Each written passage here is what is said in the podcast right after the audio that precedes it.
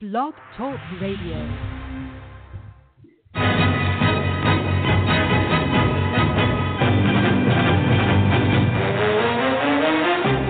You are listening to the Run to Daylight Football Funcast with your host, Todd Burrows.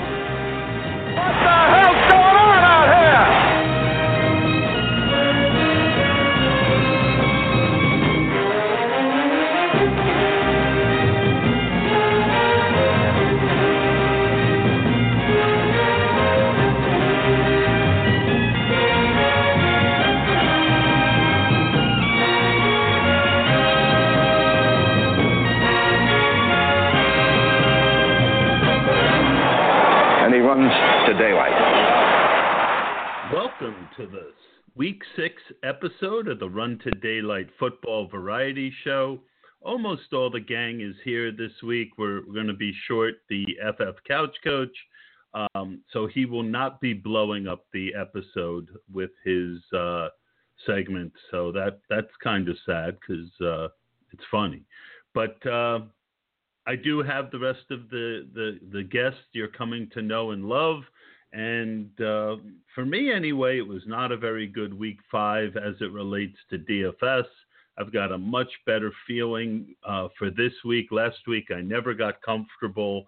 I think I mentioned it on the podcast. I feel I'm actually increased my investment this week and am not playing cash because I just think there's not really great cash lineups out there. Uh, I don't want to have to be fighting through it. I, I really like the GPP aspect this week, so uh, I never do a ton of cash this week. I'm just foregoing it. Sal is here, and he is going to do our normal segment. Sal, how you doing? Doing great tonight, Todd. How are you?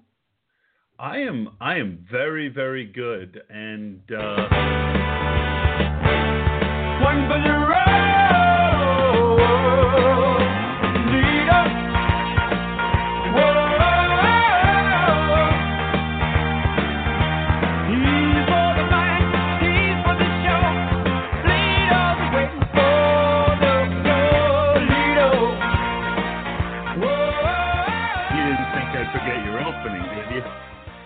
I gotta tell you, I never get tired of listening to that. I really, I don't that I don't either. I, you know, I created these little uh, vignettes to open the show, little songs because uh, a I thought they were funny and b I thought they were cool, and uh, it's actually one of my favorite parts of the show. Good stuff. Good stuff. When, just when they come looking for us to pay the copyrights, you know, you never saw me. No, no, um, yeah, is that a thing? I don't have any idea. Who cares, right? We're having fun. Yeah, and uh, yeah, yeah, we're certainly not making any money. Not at all. So, um, you know, I got in a little trouble last week. I heard. The, yes. I yeah, heard the about it. Department of Start Sit was very, very upset that we didn't do this the, the mandatory Start Sit segment um, that all uh, you know shows like this seemingly have to do. And uh, I was fined one demerit and told to really get on it. So why don't we get it out of the way so I don't forget again this week, Sal? Um, you've got the questions from our, our loyal listeners and uh, and sycophants, and uh, let's uh, let's see what's out there for start sit. Yeah, we got some good stuff this week. We got some uh, some people. Some of the, the folks at home might know these people. Let's start off with Dre Daniels from California. Dre would like to know. Is, is his house on fire? Uh, I that- hope, that geez, I hope not. Uh-oh. That that's Hey, fucked hey, up. those- I, I mean, I hate that. You know, one of the guys who writes for Rotoviz, Josh Hermsmeyer. I mean, his whole neighborhood was destroyed, and his, his house was spared. I mean, can you? I, I mean, I can't even imagine that.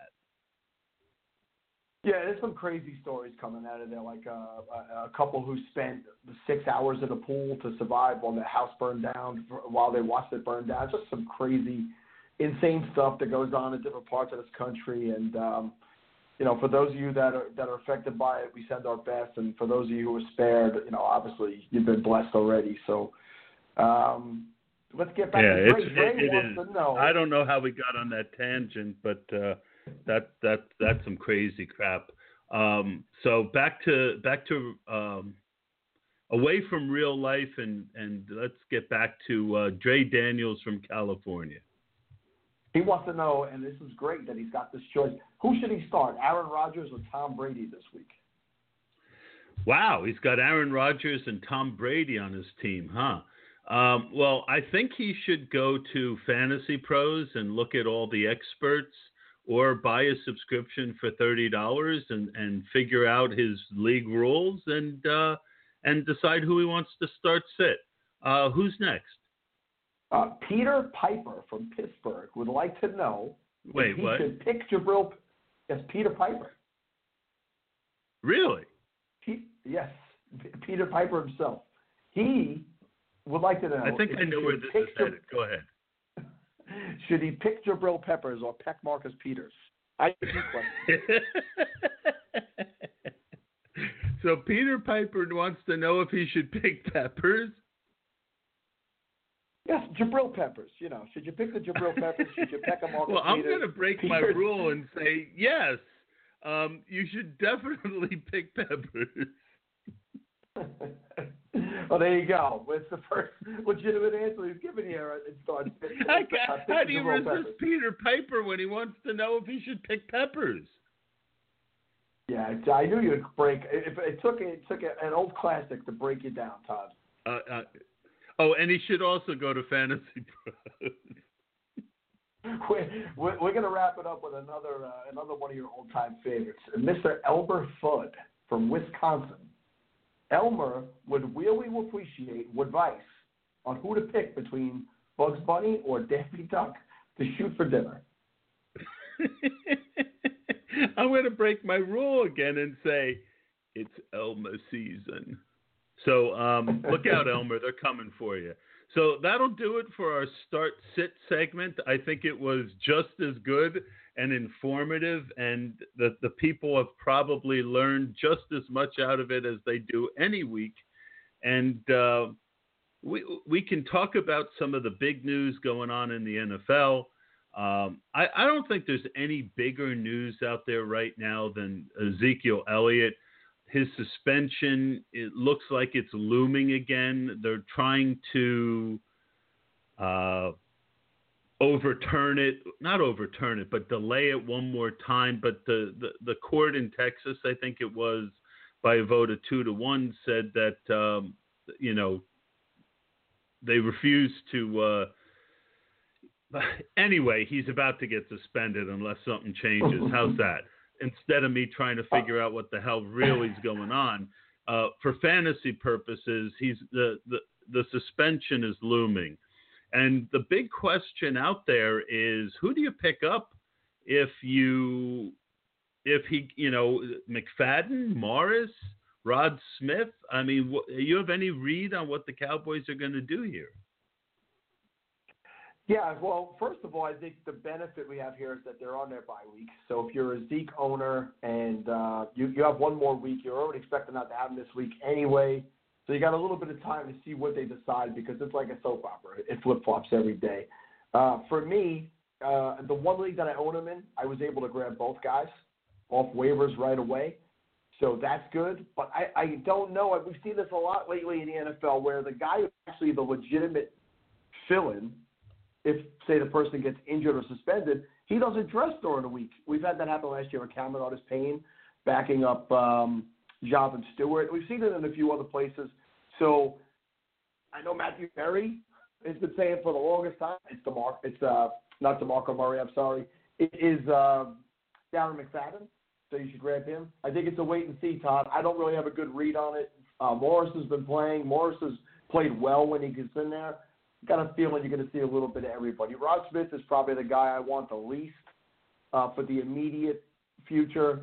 So if you have the opportunity to add any of them, add them. I, I, am going to wait a week and give you my best uh, best answer next next weekend.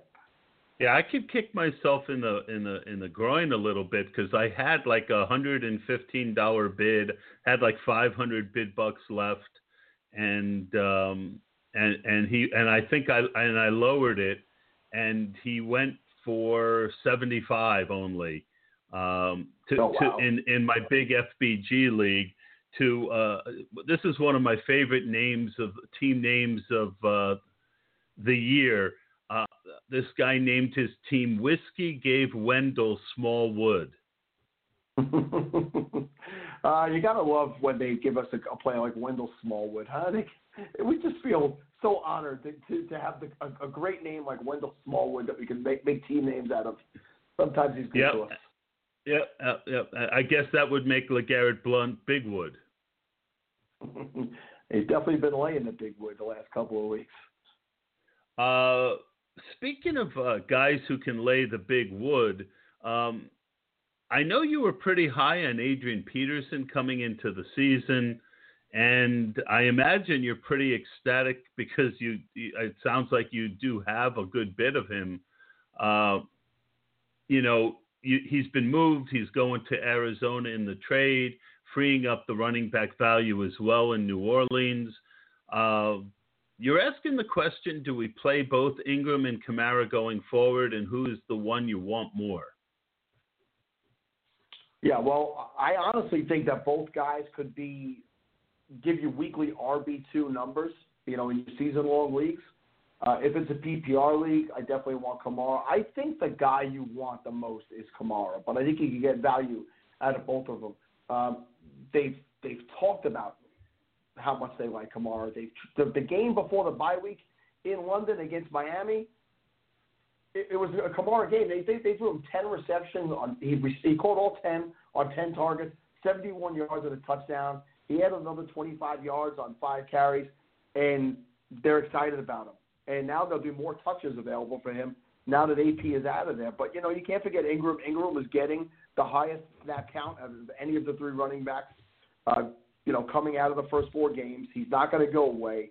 I think there's excellent value in both players, but I think where you will probably able to get Kamara and what his value is in, in a weekly DFS currently, he's the better value, and I think the better play. Yeah, I like them both this week. Uh, I'll talk more about that in my segment with the Mauler. I've got uh, a unique way that I'm handling that this week, uh, and I don't want to. I don't want to uh, go too deep into it before that segment. Uh, but I, I, I don't know that I, and I love Kamara. I own a good. I got 20 shares in MFL 10s out of 150 and I've I've got like a forty percent, forty five percent in my F uh, in my FFPC leagues, including that FBG league that I just told you about. That that's going to help uh, mitigate some of those injuries I might have mentioned to you earlier in the year that I've had on that team. So I'm really high on Kamara, uh, but I, I'm also high on Ingram, and I, I really think it's going to be a hot hand approach, which again is why I'm using tomorrow the approach that I'm going to talk about with Mauler. Um, but before we move on, uh, you know, you mentioned that you really like AP. Uh, what what do you make of him going there, and do you really see any value behind that offensive line?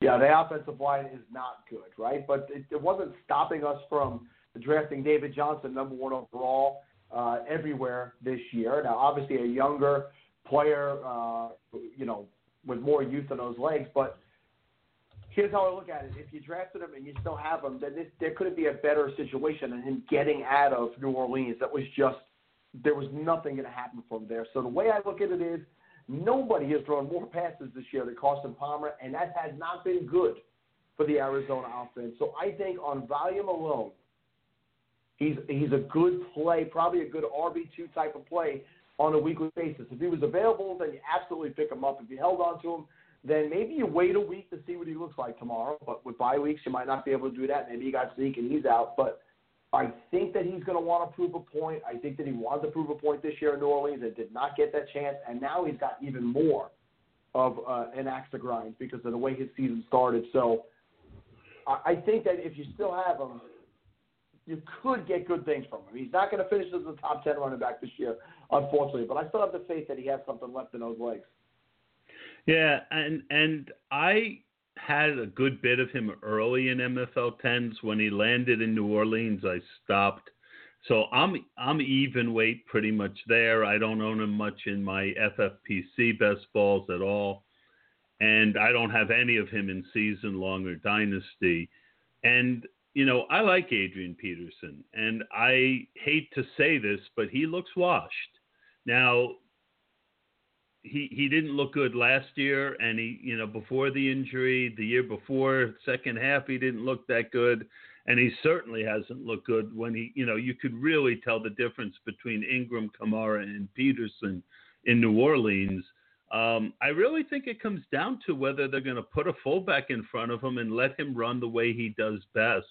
If you're going to play the spread, you know, it's I think it's those you know it's been proven he just doesn't run well that way. Um, I I think he's washed, but there's a little bit of me that thinks he, you know, I, I wouldn't be shocked, much like Freddy uh, or any other of these uh, Halloween type uh, villains, that he might have one more scare left in him. Well, for those of us who own them, let's hope that you're right. Moving on to our next subject, the Bucks are giving up 48.3 PPR points per game to wide receivers. Should we start every Arizona wide receiver that's breathing? Speaking of the Cardinals. yeah, I, I know.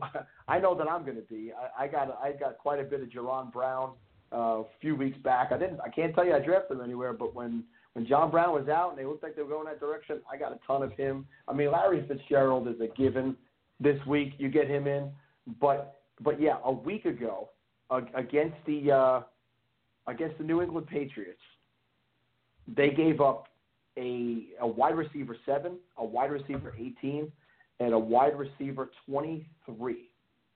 So it's it's been proven that you can you can pass on this on this team, and multiple guys in an offense could put up big numbers. So when you got three guys finishing in the top 24 in one offense, and you got guy, an offense that's passing more than anybody in the league, yeah, John Brown's healthy. John Brown's playing. Ron Brown is in there. Larry Fitz and Andre Ellington. Andre Ellington is a guy I think we spoke about uh, last week. It's, he's looked phenomenal. Two weeks in a row of nine receptions and uh, he's a, he's number nine, I think, the last three weeks in in PPR running back. So if you got a guy who catches the ball in Arizona, put him in your lineup this week. Yeah, I think for season long, definitely. The only one that I really I have a little bit of Palmer for DFS, and I have a little bit more than a little of John Brown. I, ultimately, I think for the value on DraftKings – he's the guy you want. He's the guy who has the big game upside. And I, I don't think it's a mistake if you want to play a good bit of Carson Palmer because he's throwing the ball so many times. If you want to play him naked at $6,100 on DraftKings, I don't think that's a bad uh, idea. Yeah, I can't argue. I have him in a few lineups myself already. So plenty of goodness coming out of this game. Last thing for you today, and uh, it's been a big uh, Cardinals day for the Sal segment. Across the way, the Cardinals have given up four receiving touchdowns of 37 plus yards this season, which is amazing when you consider that Patrick Peterson has given up literally nothing this year. Um, Justin Bethel has been the victim most often this week it's DeSean Jackson. Are you on DeSean Jackson? Uh, and if so, how much, Sal? Yeah, I am really on DeSean Jackson this week. And on top of that, Patrick Peterson is questionable with a knee issue. I'm sure he'll play, but he's going to be hobbled. So, you know, we know he'll be covering more Mike Evans. But yeah, they've given up a 45 yarder to Golladay, a 37 yarder to Brice Butler, and a week ago, a 59 yarder to Torrey Smith, and 72 to Nelson Agholor, all for touchdowns. And uh, you go back and look at the Sean Jackson. There has been nobody in the last decade who's put up touch, you know, 40 yard plus touchdowns like him. 24 40 yard plus touchdowns in his career. If you have the chance to put him in a lineup this week, do it. If you drafted him in season long, this is the week you've been waiting for. Do not leave him on the bench. Look at some of those guys drafted higher and realize he is a really, really good start this week.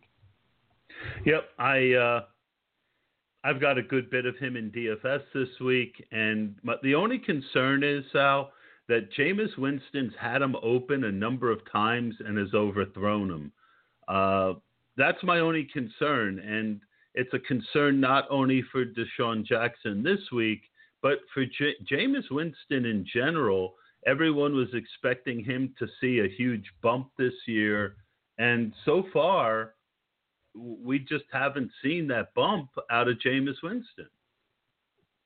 Yeah, I'm not a Winston guy. I never have been. I like his personality. If you watch the Hard Knocks uh, with him this past summer, he he's a good teammate. He's a good uh, rah rah guy. He gets you going, and I love that aspect of him. But he has not turned the corner yet on mistakes and and turnovers and and just making the bad play at the wrong time. I guess there's never a good time for a bad play, but I can't say I disagree with you there, and that could be the one thing that holds him back. But um, I'm willing to take the shot at getting him in there this week because there's a chance he could go for two of these things. Yeah, um, that is, um, you know, but again, if teams aren't, you know, don't worry about you being dangerous with the deep pass and they challenge you to beat them deep and you can't, you know, that's never a good thing. I, I, as far as Winston's personality, you know, I don't know. I mean, I get what you're saying. I, I, I I find him a little disingenuous at times, but um, he, you know he certainly has the respect of all his teammates, and it really is just an issue of him getting his act together uh, on the field, as he certainly seems to have gotten his act together off the field. Um, I really like those segments with his. I don't know if it was his wife or his girlfriend, but uh, I thought that was some of the best parts of Hard Knocks. Yeah, I believe it was his uh, his girl. I don't believe he's married yet, but uh, yeah, it's a lot of fun. Those shows. Sounds like they've been Those and- together and- a while though. Yeah, seems like a high school thing actually, maybe maybe a college or something along those lines. But Yeah, and, and he does seem like a good dude. Um, you know, in, in a lot of ways, no doubt about that. But uh, yep, that's uh, that's pretty much gonna do it for our segment with Sal. Sal, thanks as always for uh, for joining me and helping to kick off the variety show. always a, always a pleasure to be here, Todd. Enjoy your Sunday football, everybody. All right, so that brings us to guest number two, the Mauler.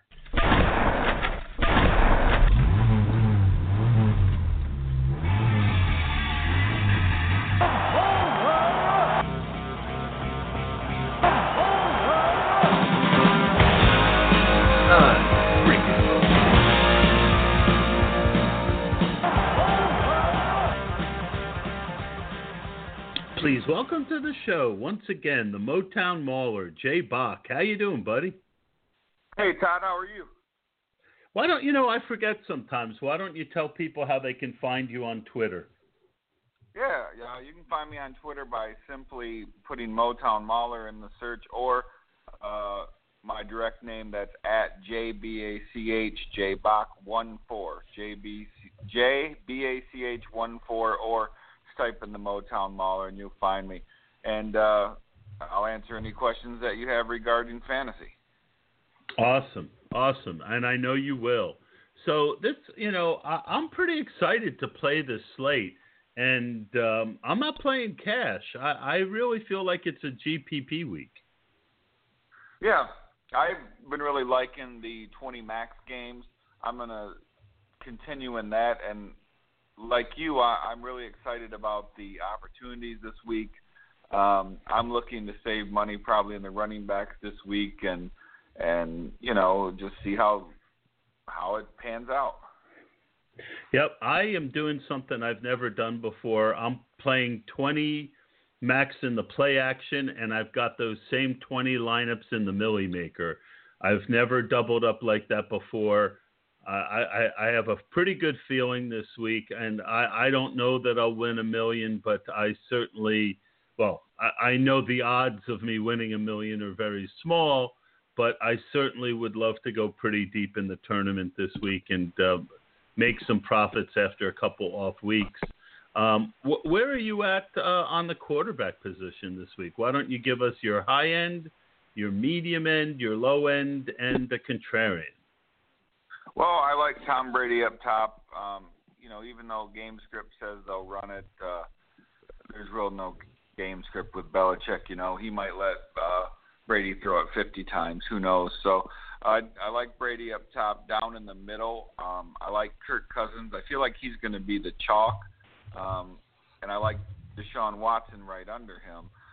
Uh, going down to the lower price guys, um, I'm going to take Ben Roethlisberger as my contrarian. He did throw five interceptions last week. He's at Kansas City, which he's uh, terrible on the road, we all know, and Kansas City's a rough environment. So that'll be my very, very contrarian pick. And then my low price guy I, I like this week is, is uh, Case Keenum. I know Diggs is out, but I'm I'm wanting to play a few lineups with Keenum uh, along with Adam Thielen and uh, a lot, uh, along with Kyle Rudolph this week. So those are my quarterbacks. I hope you uh, agree with at least one of them. I definitely agree with one of them, and it, that's Tom Brady. I, I think Brees is going to get the ownership. Right now, I'm looking and I'm seeing Tom Brady, you know, right around five to seven percent ownership. And you know, anytime you get a chance to get Tom Brady against a bad defense, the Jets are three and two, but they've played Jacksonville and a couple other teams that you know really aren't that good. And now they they get Tom Brady, and uh, you know I, my only concern is that AC joint. And yeah, they could you know any any week they could get the ball down to the three yard line and let Jill get a couple touchdowns. But Brady's my high end guy. Uh, my mid price guy is Kirk Cousins. He is uh, 6,800, and I think that he is a very good choice. I don't have as much of him as I did early in the week, but uh, because they do seem to be running the ball more this year. Low end Kevin Hogan, 4,600, a minimum play. You know, people are going to look at Houston. I don't expect them to be super low owned. Um, in fact, right now it looks like he might be 10%, which is probably higher. If I knew he was going to be that much, I might not have gone that heavy. Um, but, uh, you know, he's got good legs, and 4,600, you really don't need a ton. And Houston lost J.J. Watt, uh, Mercilus. They've already downed the, the steroid dude out of USC. Uh, Bouye's not there anymore. Vince Wilfork's not there anymore. Uh, I, I'm gonna I'm gonna play a little bit of Hogan cheap, and I, I, I guess Brady was also my contrarian play because again he just doesn't have much ownership this week. So on to the running backs. Okay, well, running backs up top, I'm looking at Fournette.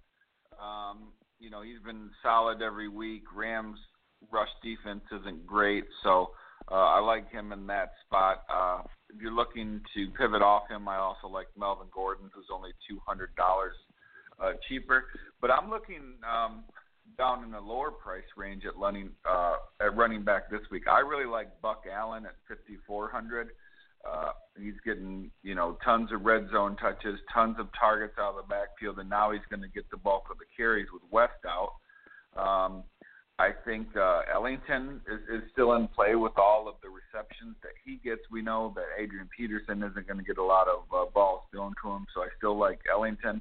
Uh, same for Duke Johnson. These running backs on DraftKings that can catch the ball are PPR killers. So uh, any of those guys, but I really like Buck Allen. Um, I really like uh, Jerick McKinnon this week, and I really like uh, Elijah McGuire. I know Forte's back, but I think. Uh, again, the Patriots are going to be uh, ahead in that game. They're going to have to throw, and I think McGuire is uh, the guy you want um, in that Jets backfield because he'll catch the balls. I uh, th- we've got a lot of different names, which you know, which points to exactly why I'm not playing cash this week. Um, I uh, on the high end, I like uh, Kareem Hunt. Uh, Pittsburgh has gotten gashed by Fournette, and there was one other game where they got gashed by a running back. Uh, I also like Todd Gurley to bounce back this week. Uh, but the guy I really like, and he's one of my two running back contrarian plays. I really like Le'Veon Bell. Anytime you can get Le'Veon Bell at 10% ownership, which is about where I think he's going to come in, um, I think that uh, you know, you, you, you know, and he plays better on the road. Uh, historically, uh, like some someone, one of the guys I was listening to this week, I wish I could remember who, said 70% of his touchdowns in his career are on the road. So I, I really like Le'Veon Bell uh, this week. In the middle of the pack, I've come on to Jordan Howard and Doug Martin later in the week.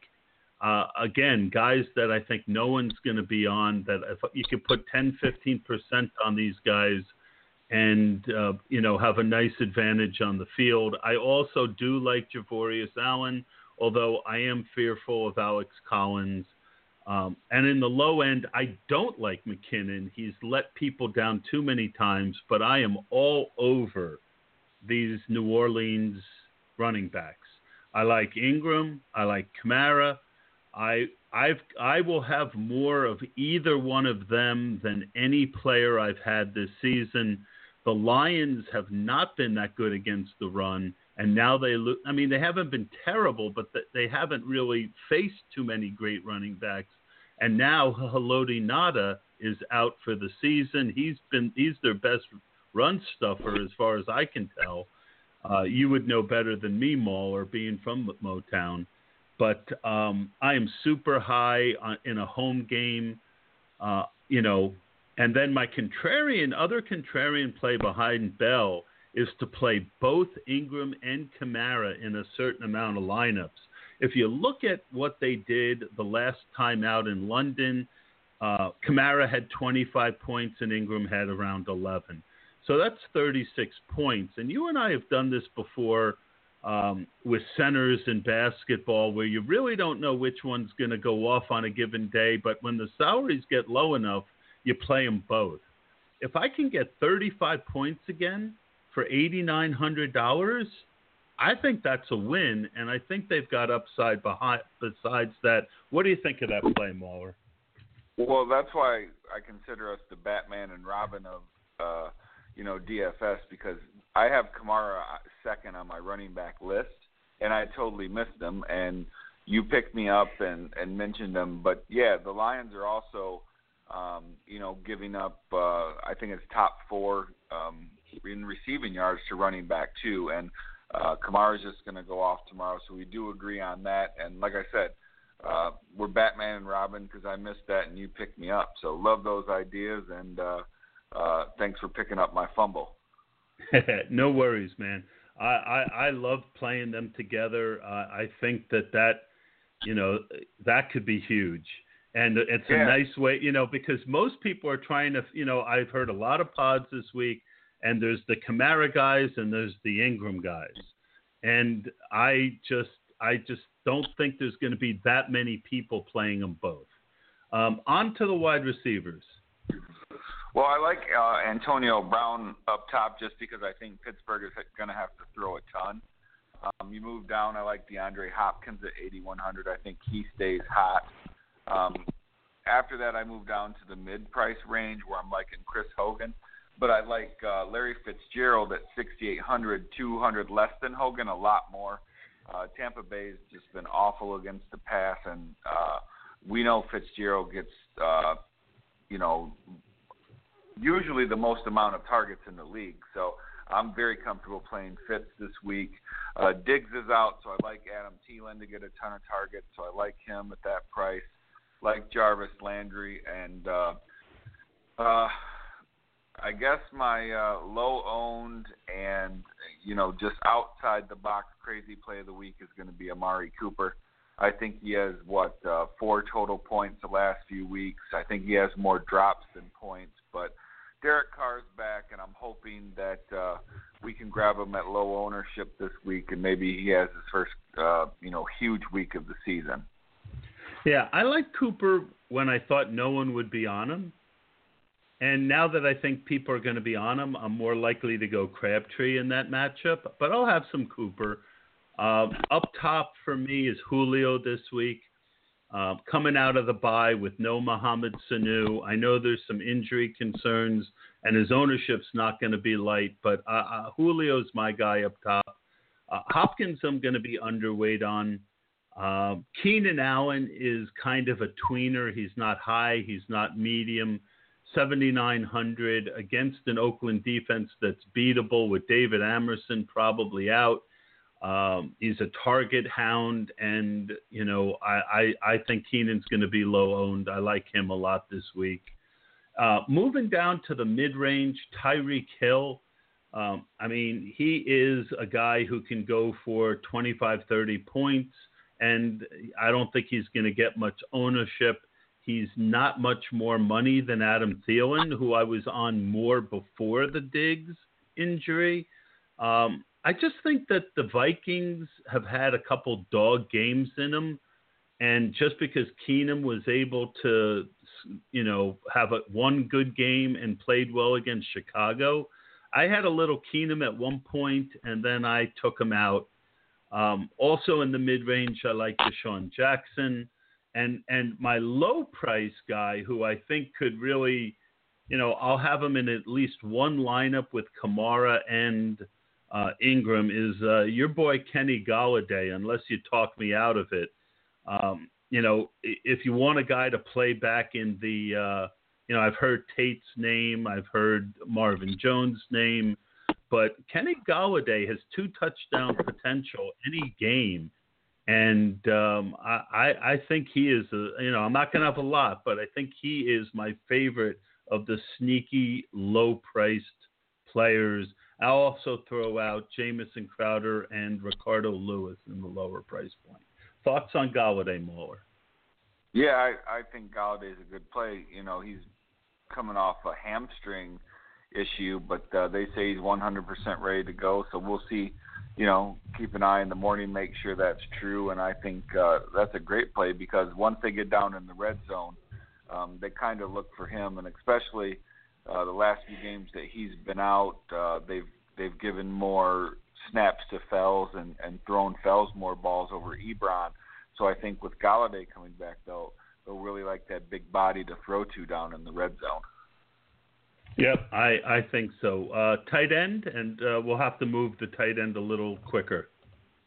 Yeah, um, well, I'll go through the top. Uh, I really love Travis Kelce this week. Uh, got knocked out for concussion last week. Could have had uh, even bigger game. He almost had 100 yards by halftime. So I love Kelce again this week.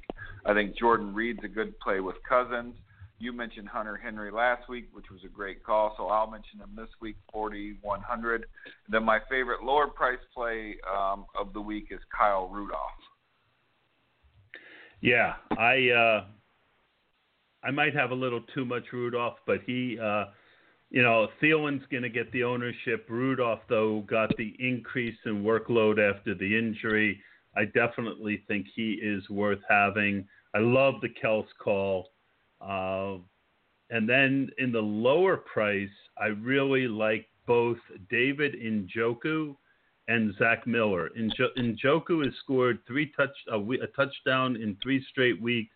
He has not been getting a ton of uh, targets, which is worrisome, but the dude is a freak. And with the new quarterback, I'm going to say that they figure it out. And uh, David and Njoku is going to be really, really sneaky. Um, Zach Miller won't be as sneaky, but um, they really don't have too many people to throw to, and Baltimore is weakest against the tight end. So Zach Miller, if I had played cash, Zach Miller would have been my uh, my tight end uh, in in cash. Uh, on to the defense. Uh, well, I like both the the top price teams. Houston uh, at home against Cleveland. I know we talked about them losing Watt and some other guys, but uh, it is Cleveland and they are at home, so I like them. Uh, same with the Ravens. They're facing a rookie quarterback in Trubisky, uh, who looked pretty good. Uh, I, I have to admit on Monday, but you know rookie quarterbacks are prone to turnover, so I think the Ravens are. Uh, in for a decent matchup there. Uh, moving down to mid price, um, I wouldn't mind taking a stab with Kansas City. As you, uh, I mentioned earlier, Roethlisberger terrible on the road, five interceptions last week. So Chiefs at 3,200 are an option. Um, uh, moving down, if you just want to kind of punt, uh, you know, and and just hope maybe you can take a shot with uh, somebody like uh, the Buccaneers against Arizona at 2,600. You always say Palmer is uh, turnover prone, so they'll be my uh, contrarian play, uh, cheap play, the Buccaneers versus uh, Carson Palmer and uh, the Cardinals. Yep, I think those are all good calls. I'm going to throw in on the upper end the Jaguars. They're the number one defense in fantasy this year, and and um, you know Jared Goff is, you know, he's played pretty well and they put him in good spots, but he's still a young quarterback. Um, they can put pressure on him. They can get turnovers. Um, I, I think when I've gone up top this week, I, I started on Baltimore, moved to the Jaguars. Um, I like Kansas City and the Rams at 3,200 more than anyone else. And I got to say, I really don't like too many defenses this week. I'm playing Yeah. Tampa in the lower end, and I can't say that I like them much, uh, but I'm doing it and holding my nose. And uh, 2,500 for the Oakland defense. Philip Rivers has been pretty turnover prone. They'll be a low owned defense. And Cleveland at 2,300. You know, as good as Watson is, he's also a rookie. And at 2,300, really, how much do you need? Um, so when I've had to go that low, that's who I've used. Any final thoughts on uh, anything we've discussed, Mauler? No, no, I just uh, uh, like I said, I appreciate you picking up my fumble on Kamara, and I think we gave uh, the listeners great information as usual, and they'll be set for a profitable day tomorrow. Awesome. That was the Mauler, everyone. Uh, Mauler, if I don't win a million, I hope you do. Yep, and if I don't win a million, I hope you do. I'll talk to you later. Take care. Good All luck right. tomorrow. So uh, that was the Mauler. And uh, now uh, my taped interview. It's really good this week um, with Dr. Budoff. Um, let me let me get his music and then and then I'll explain.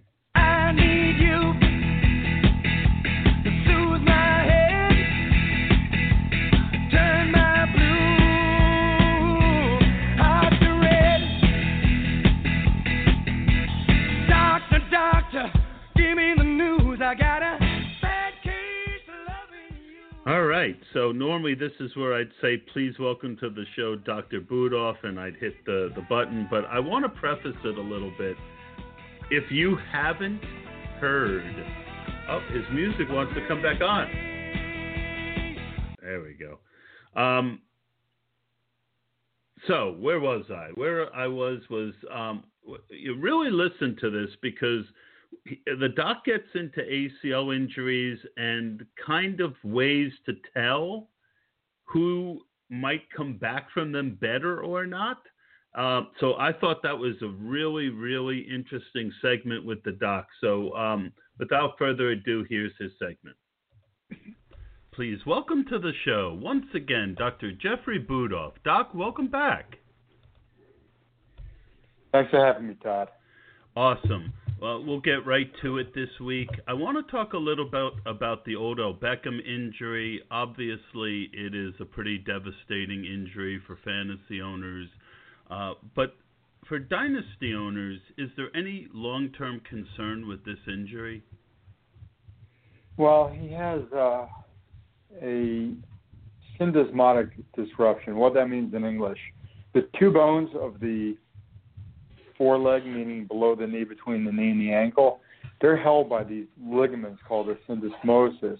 And he sprained that in the preseason, and that when you sprain those ligaments, it's called a high ankle sprain, and that takes longer. He got back, he looked good, but he re-injured his plump. And what happens when you twist the foot to the outside, those ligaments shear, and then the force can exit through the fibula, the small bone, in the foreleg, and basically it fractures. So now that's got to be fixed. And he's, as you know, he's an injured reserve. He's done for the year. Uh, he should be okay next year. He might lose a little bit of quickness and agility. That is possible, but he'll probably be fine. Mariota came off something like that. Um, and he looked up pretty good until this hamstring injury. The only fly in the ointment is if he has a cartilage injury or chondral injury or cartilage damage, and then you get a prearthritic state like Latavius Murray, and then you get the swelling and the pain with prolonged use and a problem. So the fracture and the ligaments will heal. It really depends on whether or not or not he has a cartilage injury, and, and I can't answer that right now. As a you know, Giants fan, my fingers are crossed for him. So there's uh, there is some concern for the longer term. Then uh, we don't know for sure, but if you're a dynasty owner, um, you're going to be a little bit uneasy until we see him next year. What makes him so unbelievable is his explosiveness, and that's why I asked the question. Yeah, it remains to be seen. Hopefully, he'll be fine. You know, it's just it depends on what is injured that I can't know right now.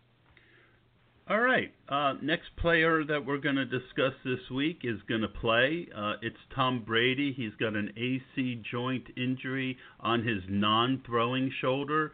Um, how much could that limit Brady? And do you think that it's the type of injury that if they get ahead, they're just going to run the ball more?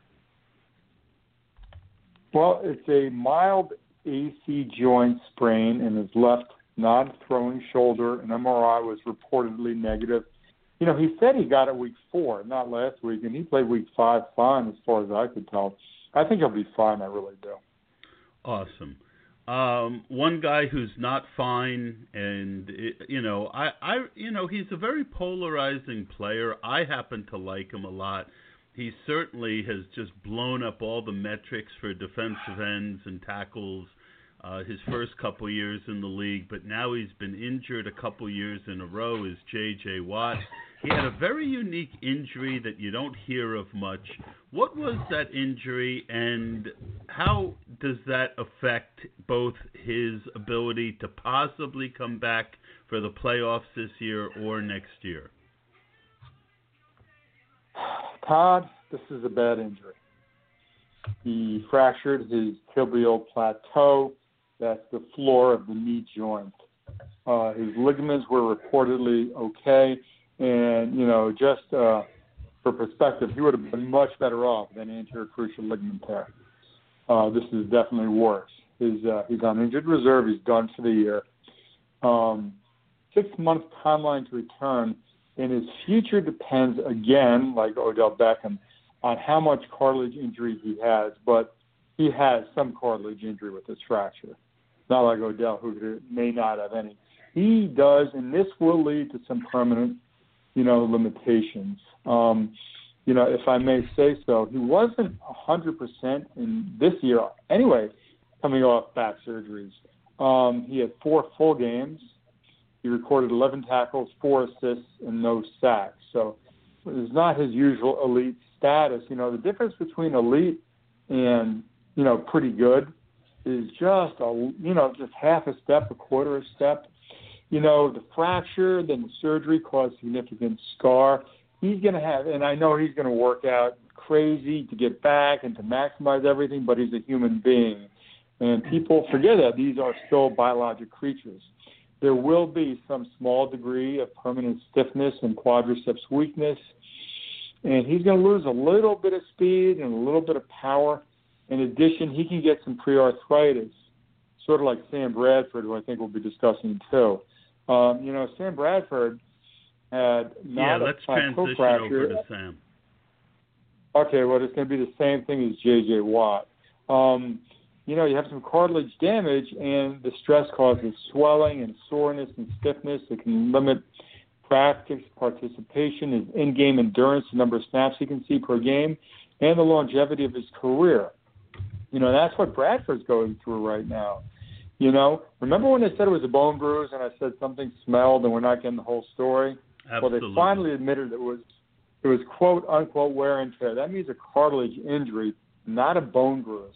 And again, he needs to calm it down. It's going to be a few weeks. I mean, you just you just gotta see how it is. He tried to get back, he couldn't protect himself. You know, when that cartilage gets flared up because you know it's deficient, you get this pre-arthritic state or mild arthritis. You know, it can be rough, and that's what J.J. Watt may go through. Yeah, and it's funny. Uh, not that J.J. Watt has an ACL, but Sam Bradford had two on the same knee. Doctors like yourself have gotten so good at getting people back that people forget that these injuries still do have a chance of flaring up. And it's one of the reasons why I'm always very hesitant to draft uh, players coming back off injury unless I get a discount in fantasy football. Well, here's the thing.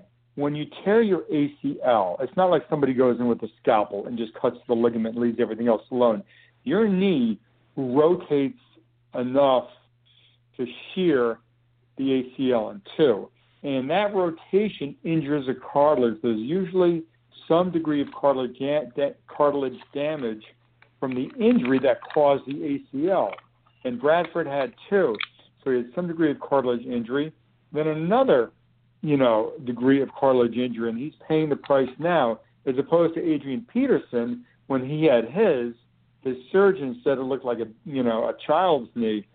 Adrian Peterson came back so quick because he had no cartilage injury associated with it. He must have just had enough force on his injury to tear the ACL and nothing more. Whereas usually there's a little bit of extra force, so now the ACL is gone, the protector of the knee is gone, and the extra force goes into damaging the cartilage.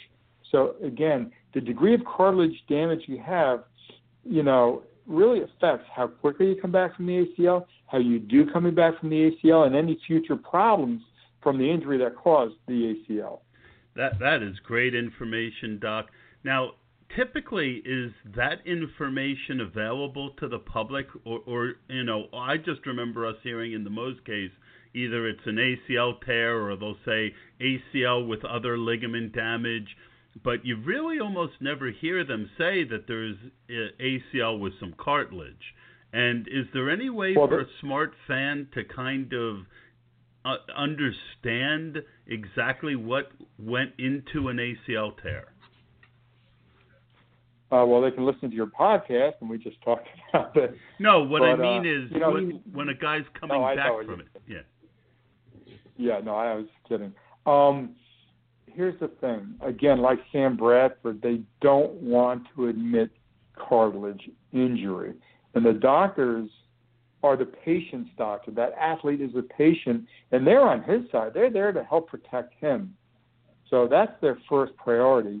So they, you know, once you have cartilage damage admitted, then people know his longevity will be less, and that he might be limited. And then when you're trying to negotiate your next contract, it, it comes up and you have issues and you're quote unquote damaged goods.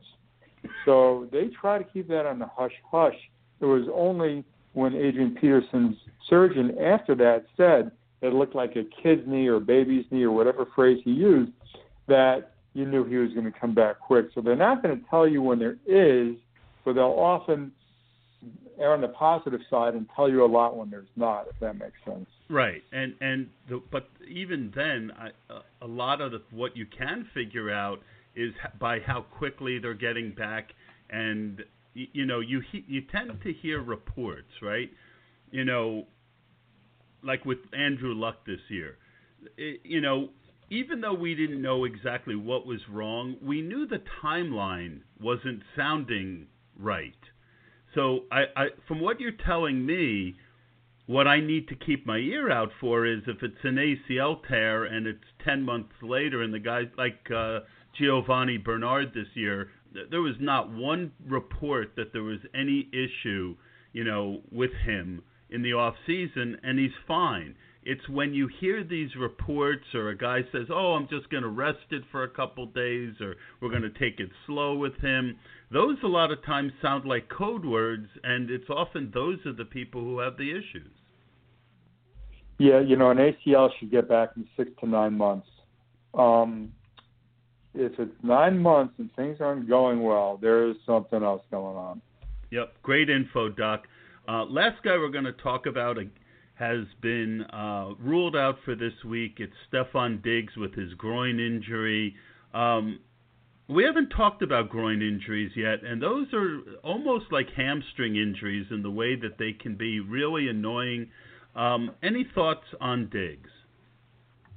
Yeah, you know, Diggs has a history of injury dating back to college, and that's actually why he fell in the NFL draft. You know, they said he was put outside this year to reduce the pounding of going over the middle, and he knows he's injury prone. He says, you know, as we discussed, you know, he's going to work out to avoid that, but I, I don't think that. You know, I was kind of skeptical when he said that. I didn't really draft him for this reason, and you know, it proves that you know the proof's in the pudding. He re-injured it, and this will definitely limit his effectiveness. You know, he had a groin injury week four last year in 2016 playing the Giants, and it just messed with him for the whole year. His statistics are in his fantasy production are much worse when he's on the injury report. For example, when he's not on the injury report, he averages, and I looked this up, 8.1 receptions for 91.1 yards. Now, when he is on the injury report, that goes down to 3.8 receptions for 34.8 yards. So, you know, losing well over half of his fantasy production. Um, the groin, you know, the, technically the adductor muscles, those are the major generators of force for your legs to get speed, explosion, acceleration, to enable you to get downfield quickly. And they're big muscles, and when you strain them, I don't know if you've ever had a groin strain. It is so painful. It's tough to laugh. It's tough to, you know, cough. Let alone try to sprint. I and was the a, one thing you don't want to I was a carpet installer and uh, had an issue with the groin muscle, and it was hell. Yeah, I mean, there's no way you can run when that's really not happy. So, I mean, you don't want to come back too soon like he tried to do last year. And he said he wanted to play this week, and he said he would, but obviously he's not. You know, you don't want to come back too soon, which is a mistake most NFL pros make. You know, his bye, he has three games, this one, two more, then the bye. And, you know, it's possible that they don't want to repeat it last year and they just hold him out for a while. Um, so you'll just have to see when he gets back, but he's definitely at risk of uh, decreased production for the rest of the season. Doc, as always, great information. Thank you very much, and we'll talk to you next week. I look forward to it, Todd. Have a great week. All right. I hope you enjoyed that as much as I did doing it. Uh, great information about ACLs and some of the, you know, the way the knee twists. A lot of times other things get injured, and that's what tends to cause the problems like the one Sam Bradford has now. And so I, I really think for fantasy purposes, that that's going to help me a lot as I kind of focus even more on injured guys going forward. When you're hearing good news and no news, and guys are on a good timeline, it means that they, that, you know, the the the ACL's going well. But when you start hearing this or that or swelling or just even anything, a lot of times it's a real big red flag to keep uh, in contact with. So um, that was the doc segment, and we're ready for LJ.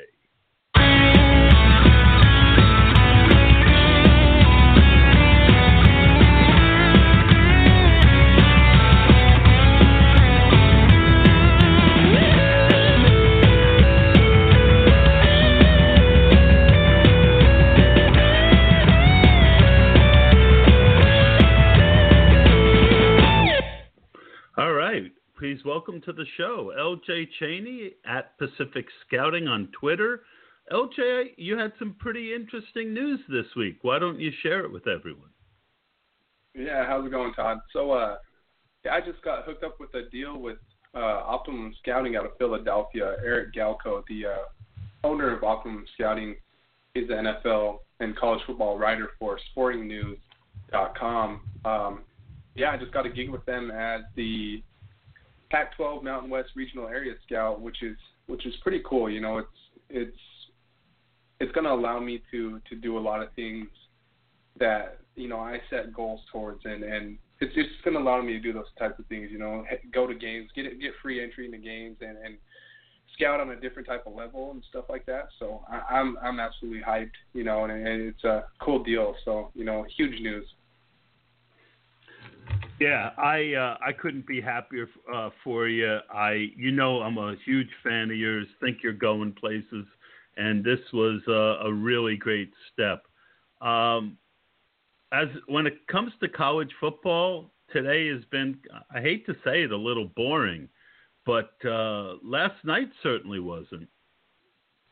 Oh, I know definitely, and and I've caught a few games today, and like you said, I mean there's there's been a few thrillers, but nothing over the top uh, outside that Miami Georgia Tech game. Um, but yeah, last night Clemson and Syracuse that was a that was quite the gutsy performance from Syracuse quarterback Eric Dungey, and I mean Eric Dungey, he's just he's a you know big athletic quarterback, big time arm, and he was really dealing against Clemson. And Clemson is a really really tough defense. I know one of the one of the first episodes we did, I talked about Jarrett Stidham the Auburn quarterback going up against Clemson and seeing what he what he would be able to do because that's a good uh you know that's a great test for quarterbacks that are going to be translating to the next level.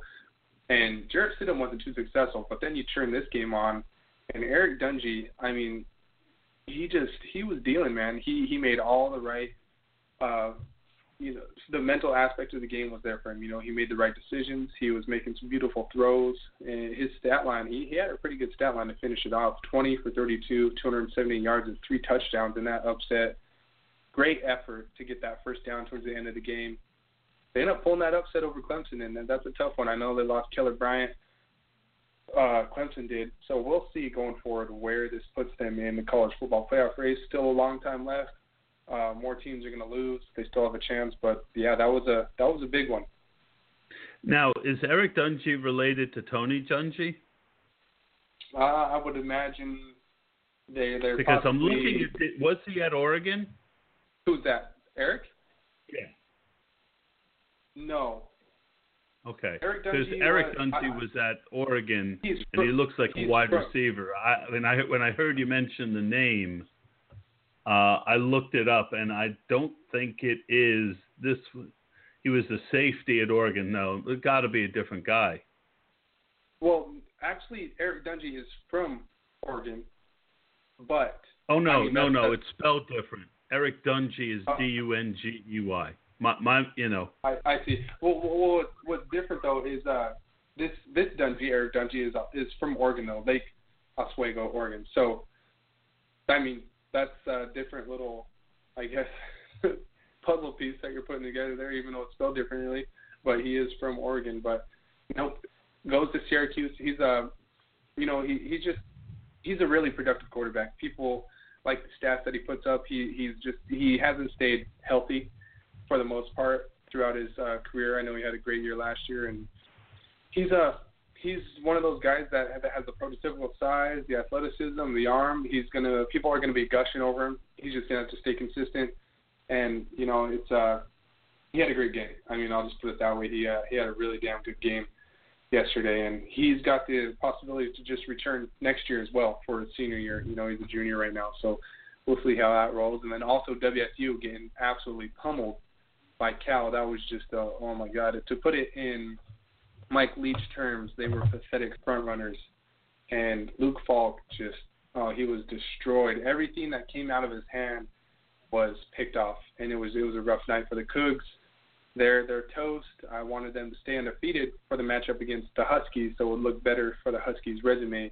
But I think regardless if the Huskies are able to go undefeated this year, they're going to make their way into that college football playoff. But yeah, that was a tough loss by WSU. Yeah, that's too bad. Um, so uh, right now on the on the scoreboard, Alabama is cruising past Arkansas, Georgia cruising past Missouri, uh, OSU is just bitch smacking Nebraska, uh, but uh, Utah's upsetting USC.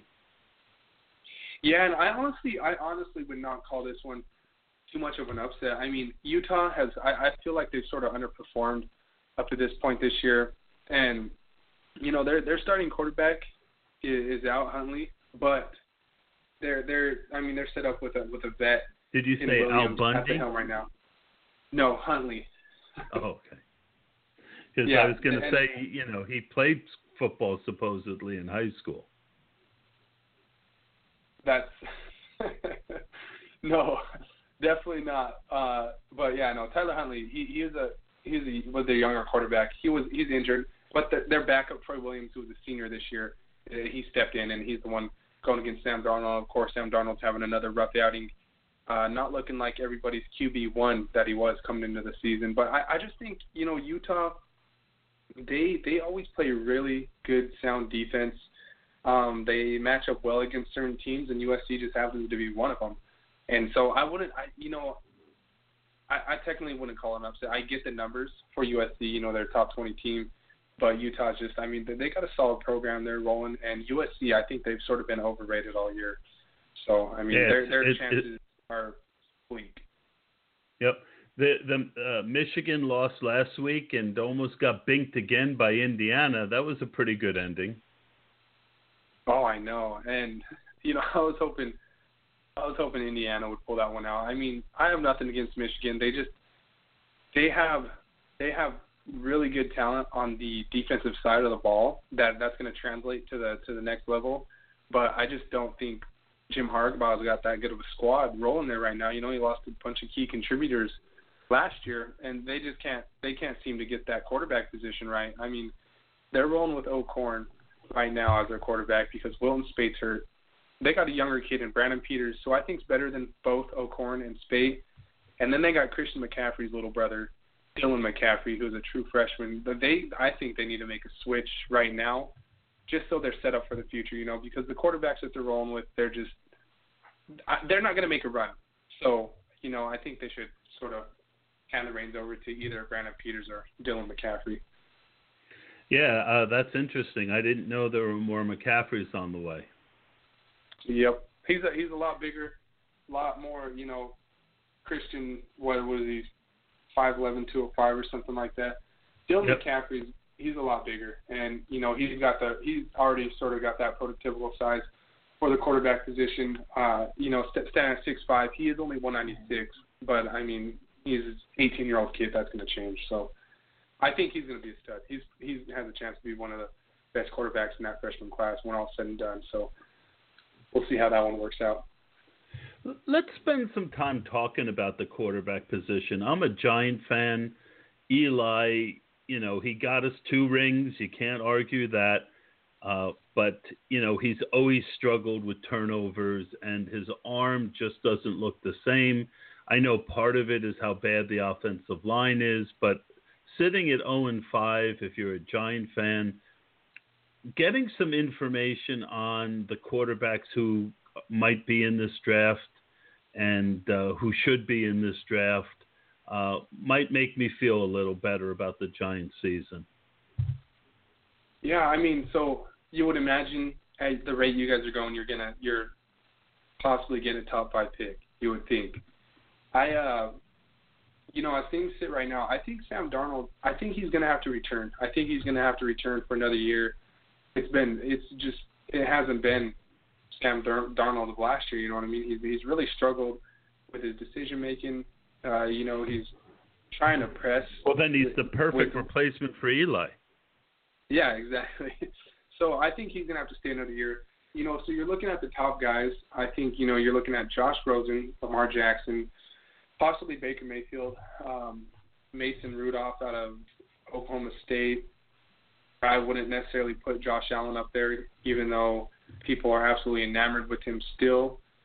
So you know th- there is some there's some good names, some big names out there, but I I think the top two guys currently are going to be Josh Rosen and Lamar Jackson, and uh, yeah, I think that would be so fun to see Lamar Jackson as a Giant. I mean, he, you know, that, that offensive line, that I think it's going to be deep enough this year where you guys could grab a quarterback and let's say Lamar Jackson, and then the second round grab an offensive tackle because there's going to be pieces like that for this year's draft to where, you know, that that could do wonders for that team, and I think Lamar Jackson has the ability, you know, the escapability within the pocket versus Eli Manning, where a guy gets within what three yards of him, he falls down. So I think that that would be a lot of fun. All those Yeah, it's, weapons, al- you know, it's almost Bradford like.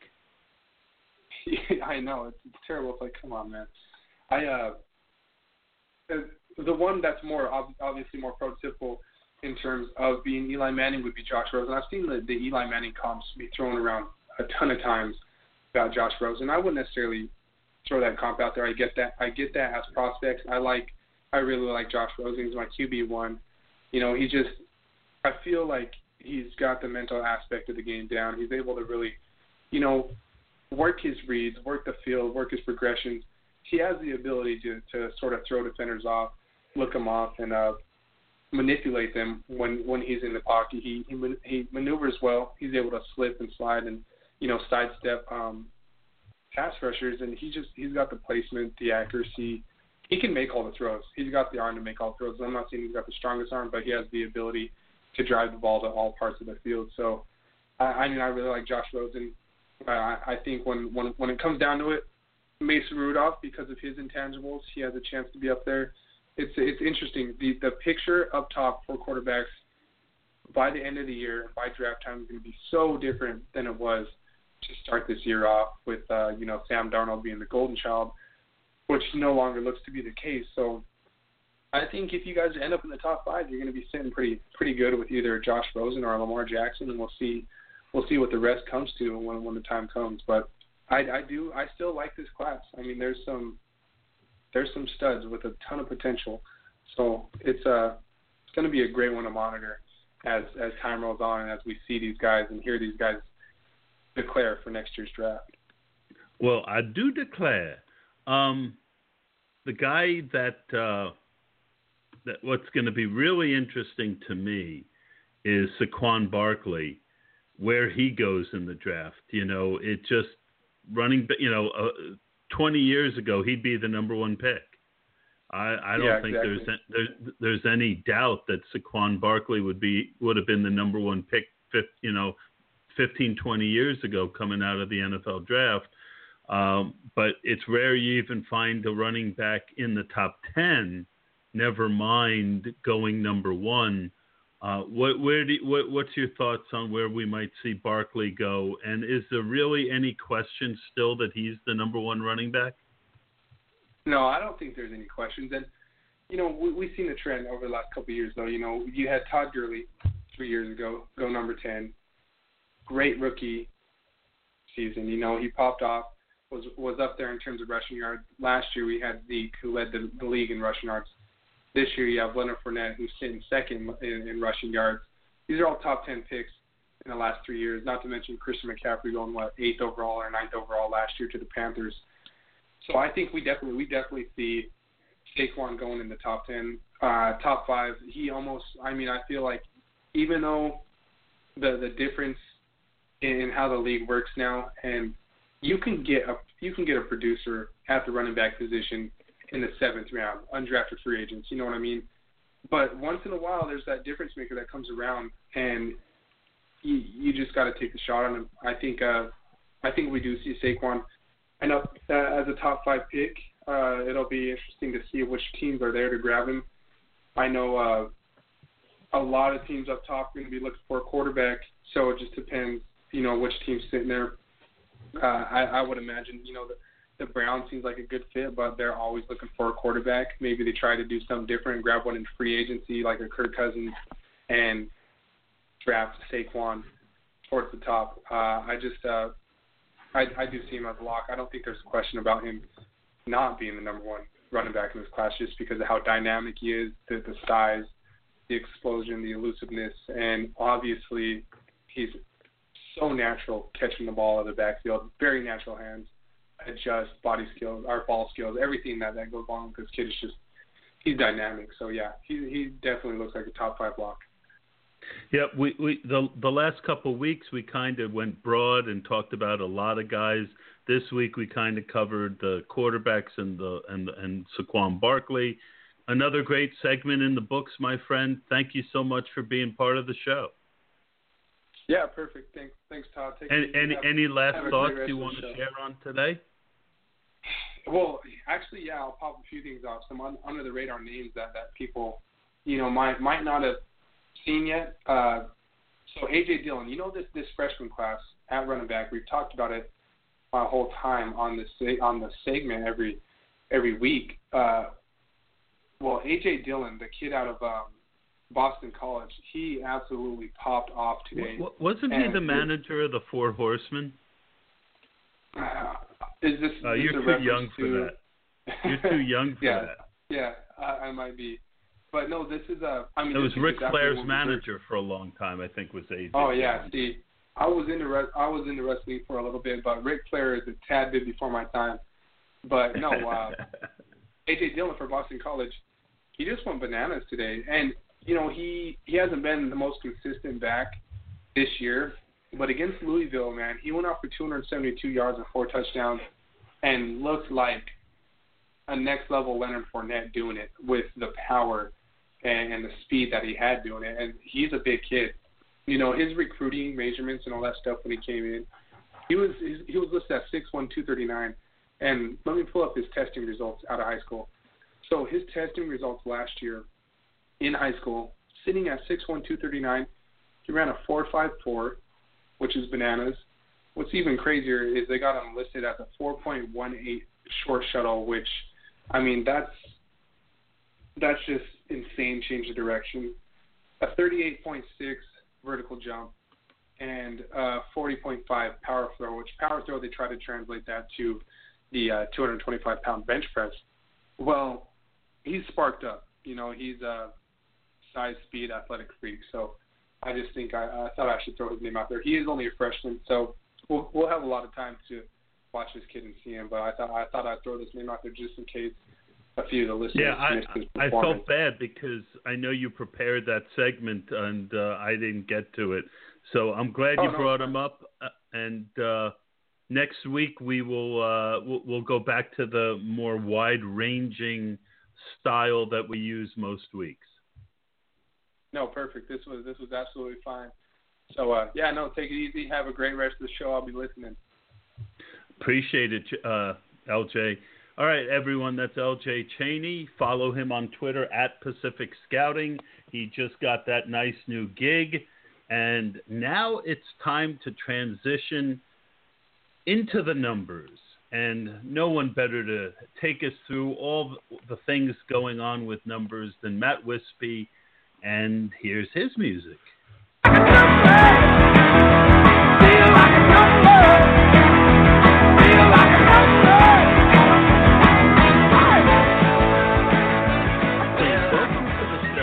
Wispy of RotoViz.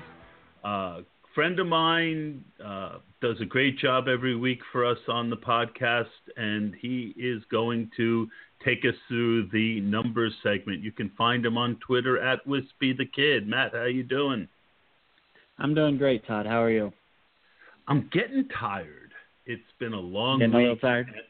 I, I'm getting a little tired. Yesterday, I uh, I had to put my mom in a nursing home uh, about two weeks ago, and yesterday I drove two and a half hours each way and loaded up a van with her stuff. So um, I, I'm I'm about starting to hit that wall, but uh, you know, we're playing hurt.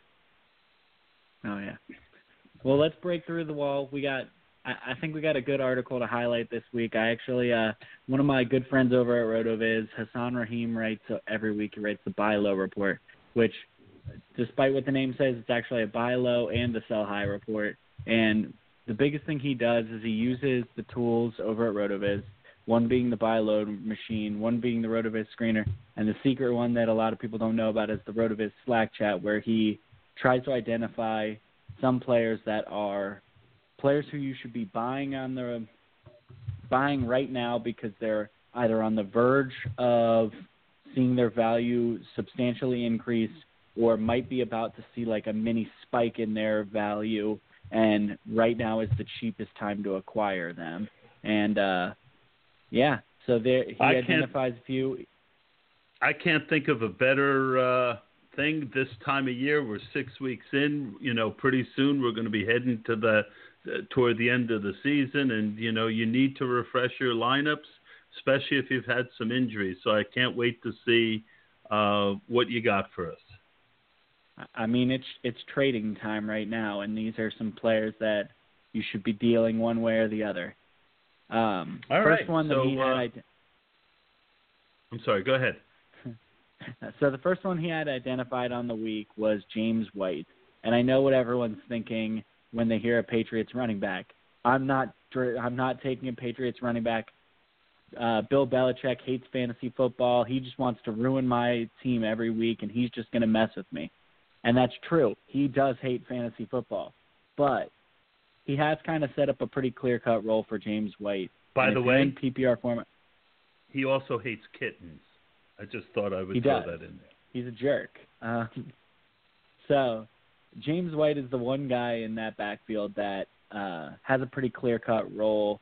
Uh, I know Gillislee has a pretty established role of I'm going to score touchdowns in bunches, but James White is the one in PPR leagues who everyone should be targeting.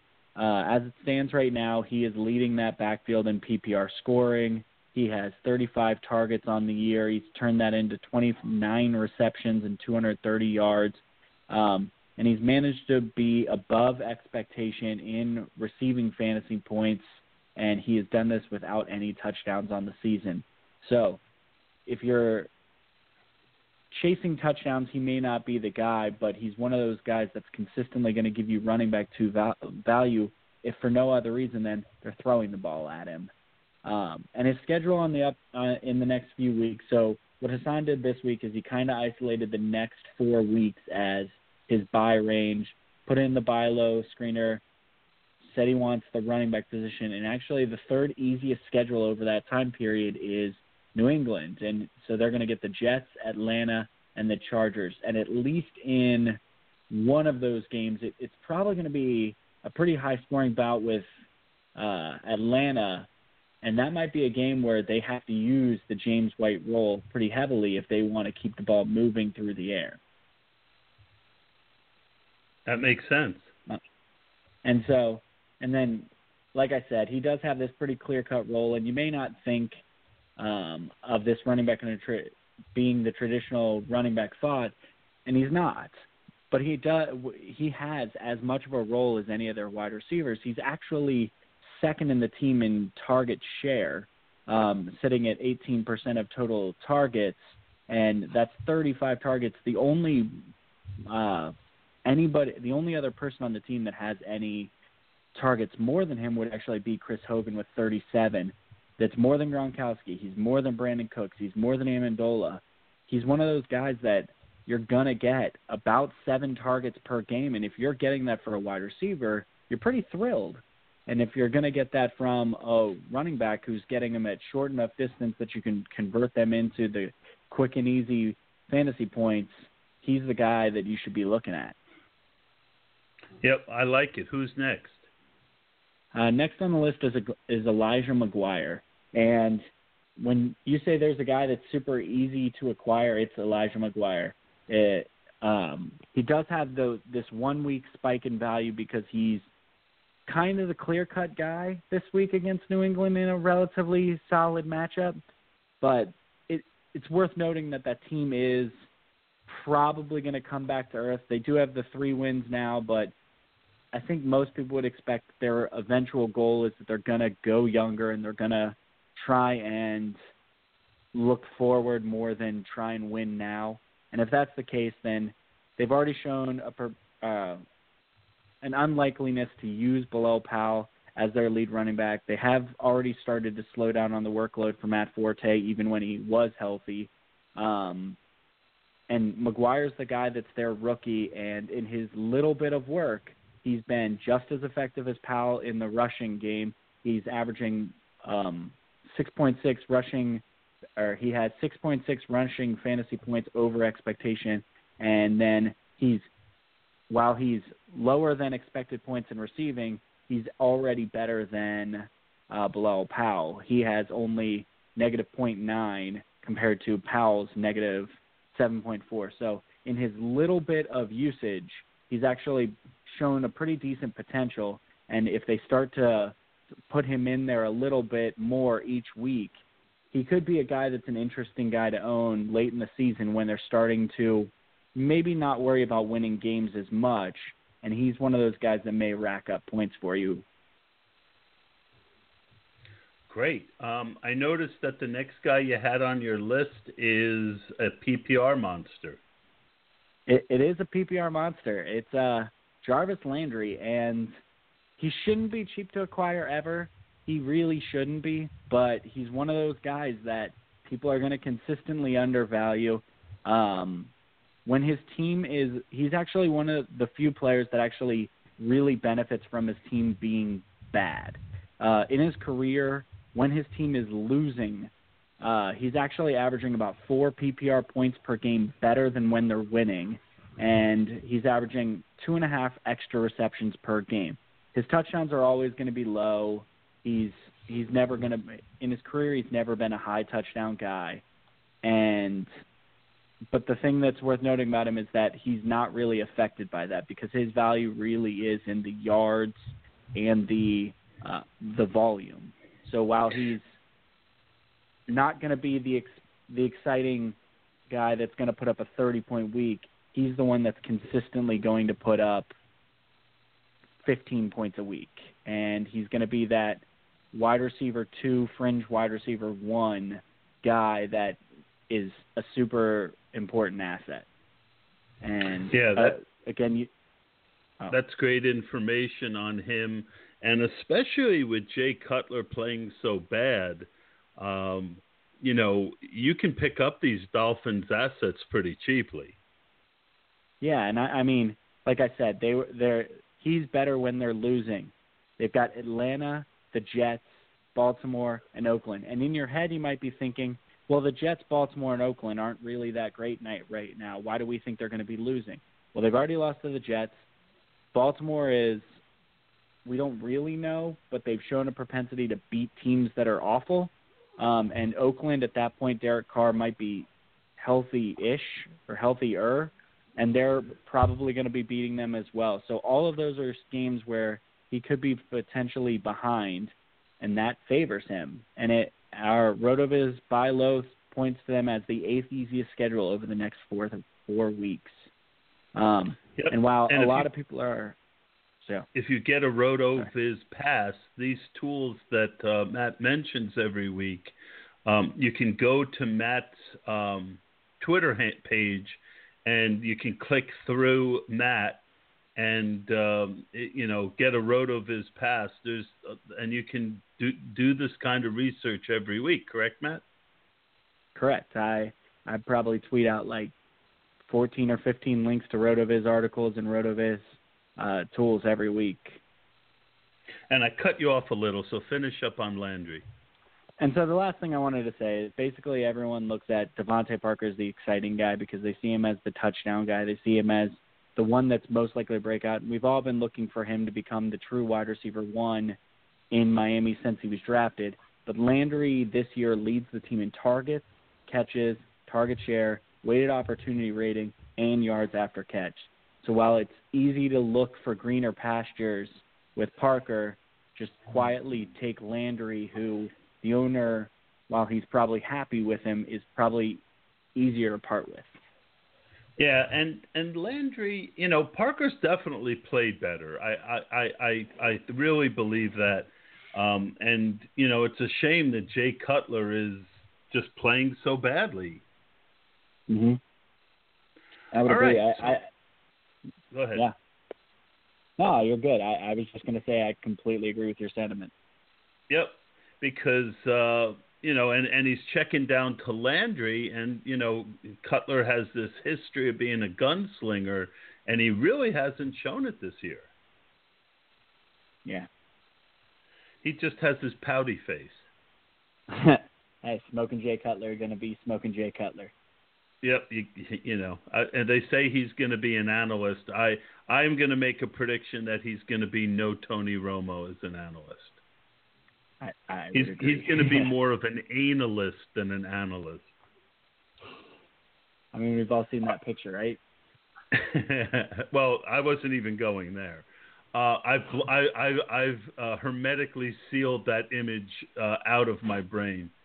Um, so let's go on to the sells. The first guy um, is not Father Time, but he hung out with Father Time in high school. Frank Gore. And so I Frank Gore and cockroaches are going to be the only thing that ever survives a nuclear apocalypse. There, he's probably going to be walking for the rest of his life. But it is worth noting that Marlon Mack has started to emerge a little bit. He had a pretty big game last week despite only having four carries against the 49ers. And even Chuck Pagano has started to say that Marlon Mack is going to see more workload. Um, and over the next four, or yeah, the next four weeks, Indianapolis actually faces the third toughest schedule for running backs. And if you're looking to sell him, this is probably one of the last chances because they have Tennessee, whose defense isn't good, but it is questionable. I, I mean, it is. It's not going to be easy for him to put up a big fantasy day. He's got Jacksonville, which has it's allowed running backs, but I think they're Jedi mind tricking people into not running the ball. And then Cincinnati and Houston. And while he could potentially see um, some success against those teams, it is expected that his workload is going to come down.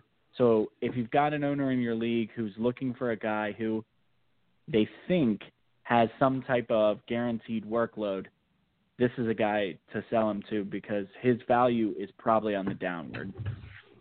Yep. The next one is um, one that um, you're probably hoping that you didn't buy, but if you did, Yes. you want to be selling the New York Giants running backs. And so, uh, like you said, this may not be a sell as much as it is a complete, complete fade. They don't have a an easy schedule for the rest of it, and the Giants running back group is a full blown committee. Whether it's Orleans Darkwa, whether it's Wayne Gallman, whether it's Shane Vereen, they're not. You're not going to have a clear cut answer. Even this isn't even as bad. Like the Patriots are easier to figure out than the Giants.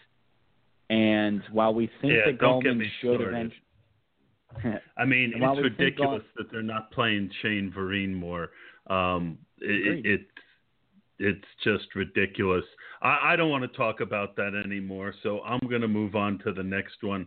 I'm gonna I'm gonna say that uh, as a Giant fan, I, uh, I I think that the whole situation is. Um, So we will move on from that explosion to the last name on your list, who um, I think makes a ton of sense to try and sell if you can. Who do you got? So the last name is actually this is a, a name to avoid or get rid of now before the playoff run hits, and that's Larry Fitzgerald. And this this one probably is going to sting a little bit to make the trade because you may actually have to sell for a player who's currently performing worse than him. Um, but Fitzgerald is a guy that tends to fade on that last stretch of the year.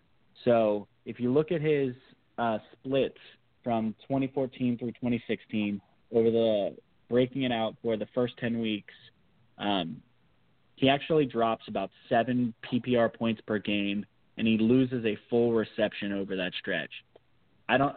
It, it, you can't completely isolate down whether that's him fading, whether it's the quarterback play getting worse, but over the past three seasons, he has been markedly worse over that over those last games, and it's it's more than a small sample size. It's actually a 19 game sample size that he's seen such a pretty steep decline. And, he hasn't gotten pay- any younger. He he's I, I mean it's fair to say he's gotten older. Um, and when you and when you pair that with the fact that he's actually looking at a pretty rough schedule down the stretch with games against Seattle, games against Houston, or game against Houston, Jacksonville, who while their run defense is is weird, um, they've got um, Jalen Ramsey, they've got AJ Bouye in that secondary, and it's really solid of a pass defense. Um, so they've actually got, uh, according to our screener, the seventh most difficult matchups over that over the 10 to 16 stretch. So if you're hoping that Larry Fitzgerald is going to be the solid wide receiver 16, which is where he currently sits in PPR, he's probably going to see a little decline over that stretch. And if you can sell him off at a high end wide receiver two value, do it. it sound it's Yep. it's gonna like I said, it's gonna hurt a little bit, but he's probably a guy to get off your roster, and it, it it's just it's probably the time to pull the trigger. So when you start to see the opportunity, jump all over it. Well, and some of the guys that you mentioned in the buy low, James White, you might be able to get for Fitz. You might be able to. You Oh. certainly should be able to get Elijah McGuire. You might be able to get Jarvis Landry. So this was a really great segment. Uh, what do you think about? You know, you did this whole beautiful sheet um, that we worked off of. Maybe tweet that sheet out because uh, I think the people would like to see it.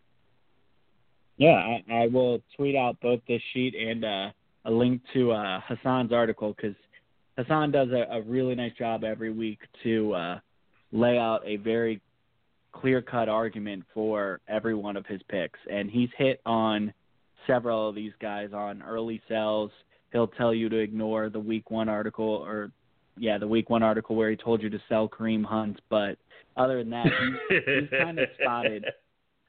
He's Oh, been man, he's been ahead of the curve on several. Yeah, no one's perfect, but that one, that one, uh, that's one that you you know all you can do is laugh at. Matt, thanks so much for doing it. You can find Matt on Twitter again at Wispy the Kid. Matt, you just keep getting better. Uh, really appreciate you being part of the show. Thanks, Todd. All right, that leads us to our defense segment with Dominick Petrillo uh, at Envision on Twitter. Is- Uh, hopefully, I got that right. Dom, did I get that right? Uh, Envision, FF. Yep. Um, you, you, another guy who's been bringing it every week. Um, he's definitely got some skin in the game, and this week that uh, that pays off because his uh, his first choice is the Washington Redskins. Yeah, I just think that you know, being that San Francisco's coming all the way across the country, you know, these West Coast teams tend not to travel well. Plus, they were already halfway across the country last week, so it's not like they're coming off a home game or anything. They're just, you know, they're going to be tired, and I think that Washington coming off the bye week and how they played in the game against Oakland, I think they could, you know, and as bad as Oakland's playing right now, they're definitely better than San Francisco is, and they were able to hold them down. So I think they should be able to hold, you know, Hoyer down and Garcon and whoever else they want to have there, Kittles and Bits, and you know, so they should be able to hold them down. Yeah, I'm, I'm fading Kittle this week. I mean, if he's going to have some ownership, and it looks like he will, um, I'll take a chance that he doesn't have a good game. In general, you want to. T- t- uh, it, it's been proven. Chris Raybon, T.J. Hernandez talk about it a lot. That if you, you know, these tight ends tend to score better uh, at home. Uh, but um, I, I really like the call on the Redskins. This is a tough week for defense, but um, and on DraftKings because the next defense you want to talk about isn't on the main slate.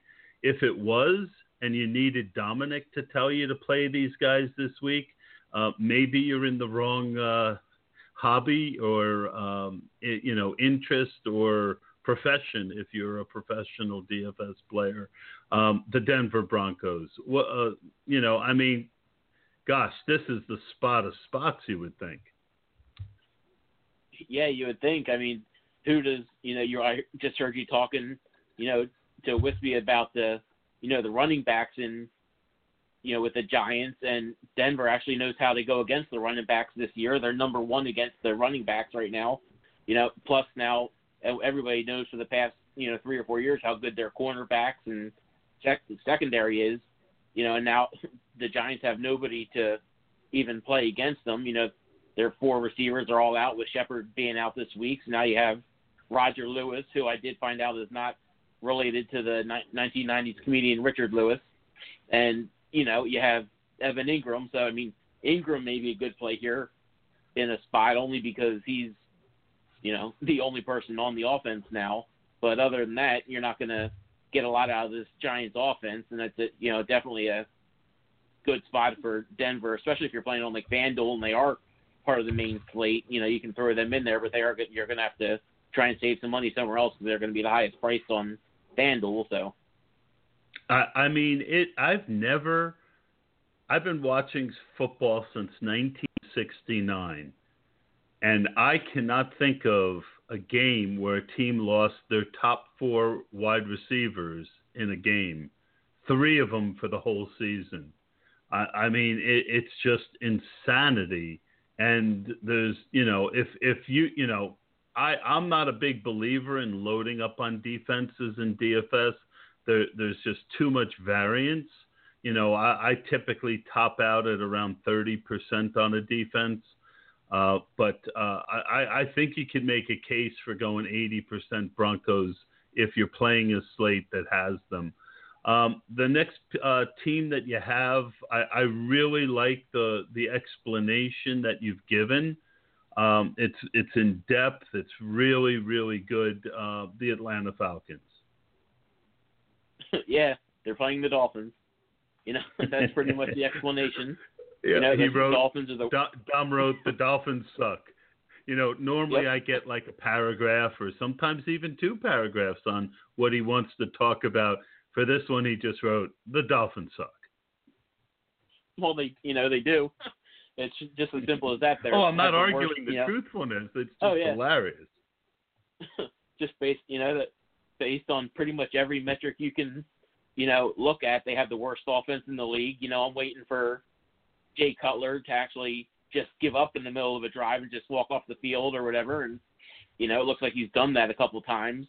Like they were saying on I, the on the I- broadcast. I think that I think they want to, you know, like if that, you know, I think he would Gase would consider benching him for like Mhm. parts of last week, and I thought to myself, if he benches Cutler, Cutler will go to the locker room, pack his shit, and go home, and that'll be the end of Oh, it. yeah. So it, it's like a situation where, you know, as long as the playoffs are somewhat of a consideration, you can't bench this guy.